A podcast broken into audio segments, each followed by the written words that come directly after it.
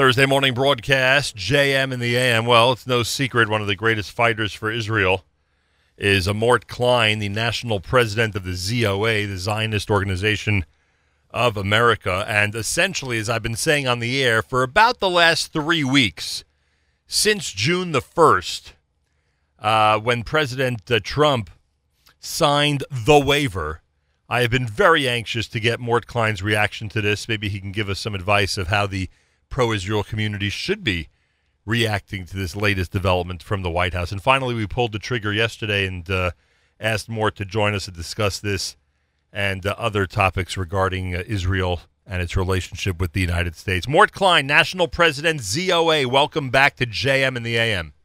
Well, Nachum, it's uh, great to be with you and your very important audience. I'm so glad to be able to speak to the people who uh, listen to you every day. I appreciate that very much. Well, it's been three weeks, Mort. Uh, you know, h- how do the pro-Israel people react? Should we keep a positive outlook? Should we be really down on the president of the United States? What do you think of the embassy decision? Well, look, uh, Dianne Feinstein, uh, under the urging of her top aide, then Dan Shapiro, who, who was who was the recent ambassador to Israel, right. put in this waiver clause uh, that the, the United States doesn't have to move if they claim that it's a security problem. By not moving it because of threats of terrorism and terrorism, you only encourage more terrorism and say terrorism pays. uh, you, we can never allow Islamic terrorism threats or Islamic terrorism to determine policy. This was a terrible mistake. we should have made it clear. Trump should have made it clear. Uh, Jerusalem is off the table. Don't even think about it because it's not going to happen. Because if that becomes a sticking point, there'll never be uh, uh, any sort of resolution. So I think this was a, an, an awful mistake he made. And uh, there's other uh, deep concerns, frankly.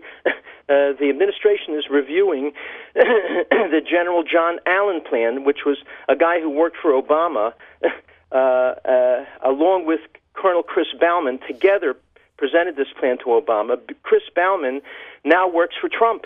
He's in the National Security Council. A very big mistake to have him there. What is the plan? very simply, Israel to go back to the 67 armistice lines, uh, uh, except for modification for the Jewish communities in Judea and Samaria, the larger communities, and have the IDF leave Judea and Samaria and have American troops or other troops there uh, to offer security, which would be a terribly uh, dangerous situation. The plan also means giving up the Jordan Valley, uh, which would be uh, uh, really an impossible security situation if Israel were to do that. So I'm very worried about what is going on now, and uh, I've made that clear to the administration myself. Mort Klein with us. He is national president of ZOA. Let me go back for a moment to the embassy issue. If in fact, and, and you privately, uh, I know, have expressed that there's still hope, that you do think that at some point in the Trump administration there could be an embassy move. If he is in fact surrounded by he and those who you just described, wouldn't that make it almost impossible to believe? No, I happen to know uh, from inside that, uh, Donald Trump very much wants to move the embassy. And he's strongly supported, by the way, by Steve Bannon and Sebastian Gorka, mm. two people that the far left of the Jewish community have, have vilified. Right. Absurdly, they're such great friends. so he does want to move the embassy. I'm sure he will move it before the end of his term. I feel absolutely certain, uh, and there I have reasons I can't say in the air why I know that to be true.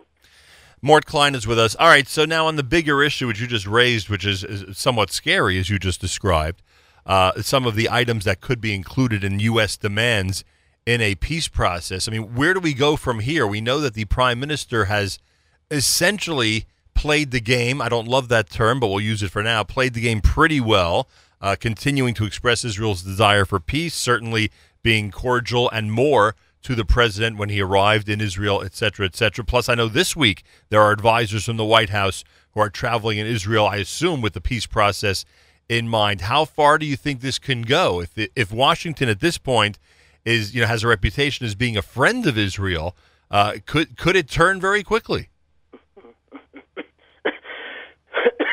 well, if they're going to be promoting, as is possible, some of the same policies that Obama was promoting uh, 67 lines, lines with some uh, minor modifications. Uh, this can never uh, ever work. Israel can never agree to that. Right. And what Israel should be doing, frankly, is two. They should be saying three things. One, we can't negotiate until they get rid of the law that says they will pay salaries to the families of Jew killers. And the more Jews they kill, the bigger the salary. Until they, they, in a written statement, commit to changing the textbooks, uh, the Palestinian Arab textbooks, which promote murder and violence against Jews, and to write in a written statement they're going to rescind the names of schools, streets, and sports teams. They're named after Jew killers, glorifying them. and uh, Israel and the U.S. must commit, must demand a commitment to have nothing to do with Hamas. The PA now has an alliance with Hamas, however soft. And and the third thing they must demand is refugees is off the table. and and I have to say, the Jewish communal world and Netanyahu must make it clear that there's no occupation. This is a terrible word that's used, and it's not true. Israel's given away 40% of Judea and Samaria, 100% of Gaza. That's where 99% of the Arabs live. They have their own parliament, schools, textbooks, newspapers, radio and TV, businesses, police force. They run everything except security because there's still terrorists there evolving to come into Israel uh, to murder. So occupation is a total lie. There was never an, uh, an Arab state in Judea and Samaria, uh, and they never legally occupied it. and the second thing, the Jewish world, which is not doing so, and, and, and Israeli officials, which are not doing so, is to make it clear to the world that, and no one has said this publicly except ZOA, Jerusalem is not holy to Muslims. It's never been the capital of any other nation except Israel. Uh, uh, the majority of people living in Israel, in Jerusalem since the mid 1800s have been Jews. The majority has been Jews. Our Jewish holy books mention uh, Jerusalem 700 times. It's never in the Koran, and you notice it's called Palestine. That's a Roman name. Why isn't it an Arab name if this is an Arab uh, sovereign territory? Mm. they, in fact, Arabs can't even pronounce the word P. it's not their name. Uh, and we have to make it clear Jerusalem's off the table because it's not holy to you. And what about the fact, why is it called the Temple Mount, not the Mosque Mount? Because our Jewish temples were there. The mosque was built there to show superiority. They built it on top of the, te- of the Jewish temples.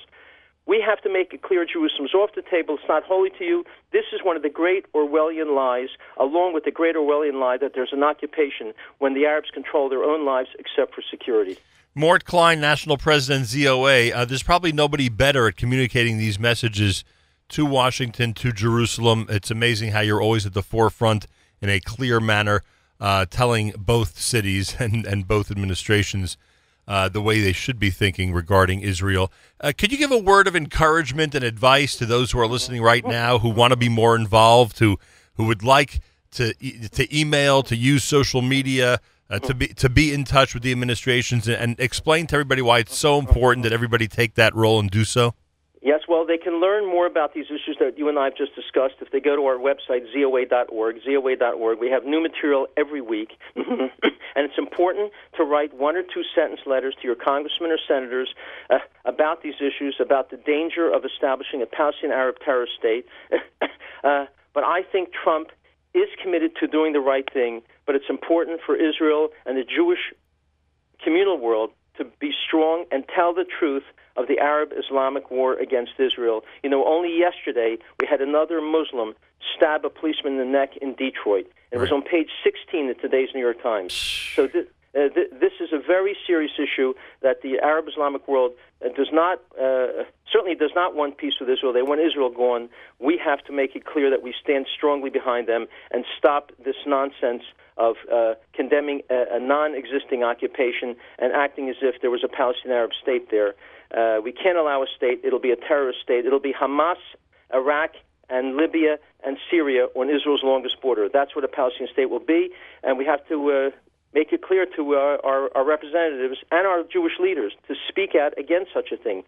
Stop using this term two state solution. It's only a formula for having a, a, terrorist entity on Israel's longest border. It'll make things worse, not better. The website is zoa.org. Again, zoa.org. Mort Klein is national president of the Zionist Organization of America. And the headline from this conversation certainly is that uh, Mort Klein, who uh, knows uh, more than most about what's going on in Washington, does feel at some point during this administration there will be an embassy move and it'll head to Jerusalem. We're now six months into the new administration, and so far on that issue, we are disappointed. Mort, thank you so much for joining us and for uh, giving us some insight. It's much appreciated. Thanks for having me, uh, Nachum. Plenty more coming up. It's Thursday, and this is JM in the AM.